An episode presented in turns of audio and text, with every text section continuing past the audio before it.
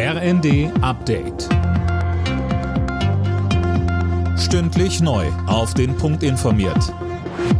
Ich bin Fabian Hoffmann. Guten Tag.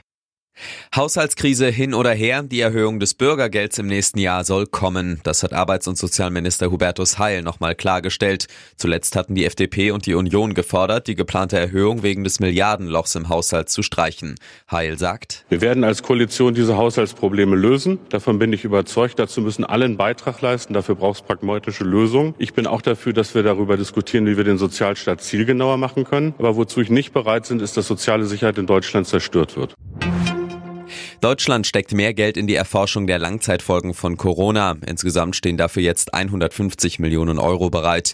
Der beste Schutz gegen Long-Covid ist nach Ansicht von Gesundheitsminister Lauterbach, sich mit einem aktuellen Impfstoff impfen zu lassen.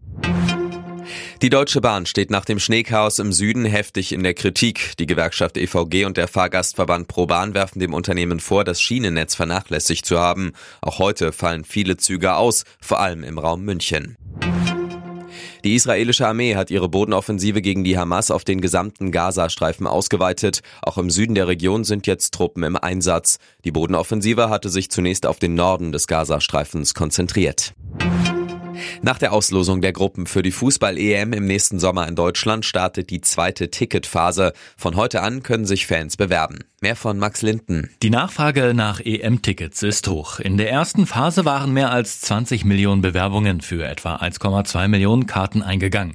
Jetzt in der zweiten Phase werden rund eine Million Tickets vergeben. Sie gehen über die nationalen Verbände an Fans der qualifizierten Mannschaften. Die EM-Gruppen waren in der Hamburger Elbphilharmonie ausgelost worden.